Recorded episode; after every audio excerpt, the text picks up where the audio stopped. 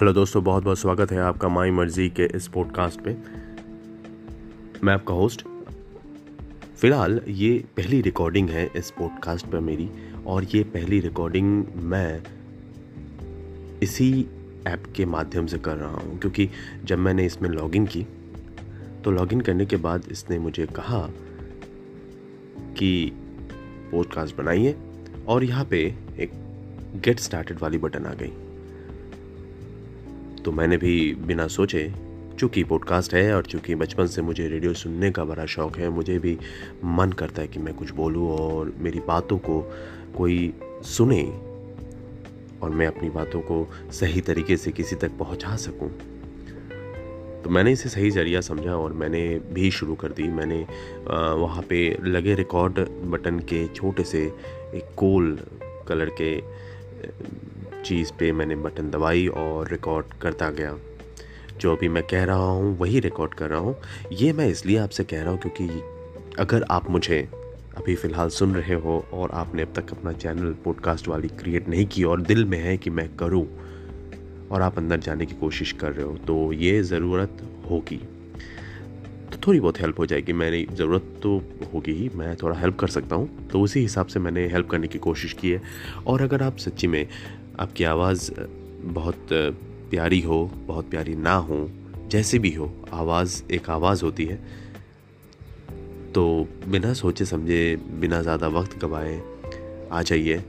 इस प्लेटफॉर्म पर हम मिलकर बात करेंगे, बहुत सारी, ढेर सारी। आपको बहुत बहुत शुभकामनाएँ आगे। आप खुश रहे, आपके साथ जो है वो खुश रहे, स्वस्थ रहे और तंदुरुस्त रहे। बहुत बहुत धन्यवाद।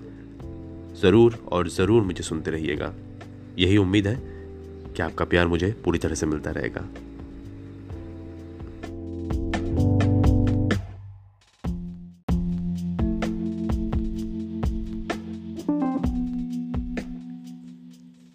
हेलो दोस्तों, कैसे हो आप सब? दोस्तों, अभी यहाँ रात काफ़ी हो चुकी है।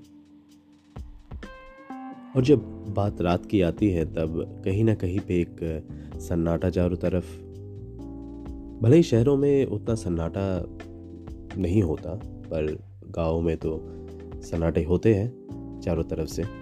झिंगुर की आवाज़ें आती है। एक बहुत ही खूबसूरत सा समा होता है उस वक्त वहाँ पे। मैं बोलने में उतना अच्छा तो नहीं हूँ, लेकिन फिर भी मुझे लगा कि मैं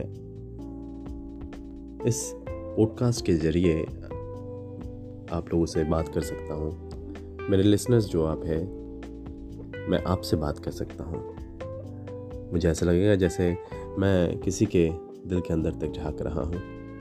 मुझे नहीं पता कि मैं कितने आपके दिल के करीब की बातें कर पाऊँगा या फिर आपके दिल को छू पाऊँगा, पर कोशिश हमेशा जारी रहेगी, क्योंकि कोशिश करने की कोई भी लिमिट होती नहीं है। और कोशिश करते रहने से किसी ने कहा है कि एक ना एक दिन जो आप चाहते हो, वो ज़रूर हो सकता है। वैसे, इस तन्हाई में फ़िलहाल मैं बहुत कुछ सोच रहा था। मैं सोच रहा था कि मैं कैसे आपको बताऊँ कि मैं क्या सोच रहा हूँ। क्योंकि ऐसा हो सकता है शायद मेरी इन बातों से कहीं ना कहीं आपको भी कुछ याद आ जाए, कुछ पल जो आपने अच्छे बिताए थे। दोस्तों, चलो तुम्हें एक कविता सुनाता हूँ।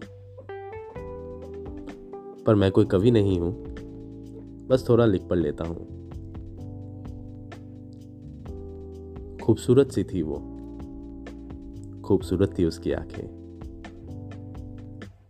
अब बस तन्हाई में कभी कभी उसे याद कर लेता हूँ। चलो तुम्हें एक कविता सुनाता हूँ। शांत सी, सुलझी हुई, एक खामोश पड़ी जैसी थी वो। उसकी मुस्कुराहट जैसे झील में तैरती हुई कोई हंसनी हो। बस अब कभी कभी आँखें बंद करके उसे याद कर लेता हूँ। नहीं, मैं कोई कवि नहीं।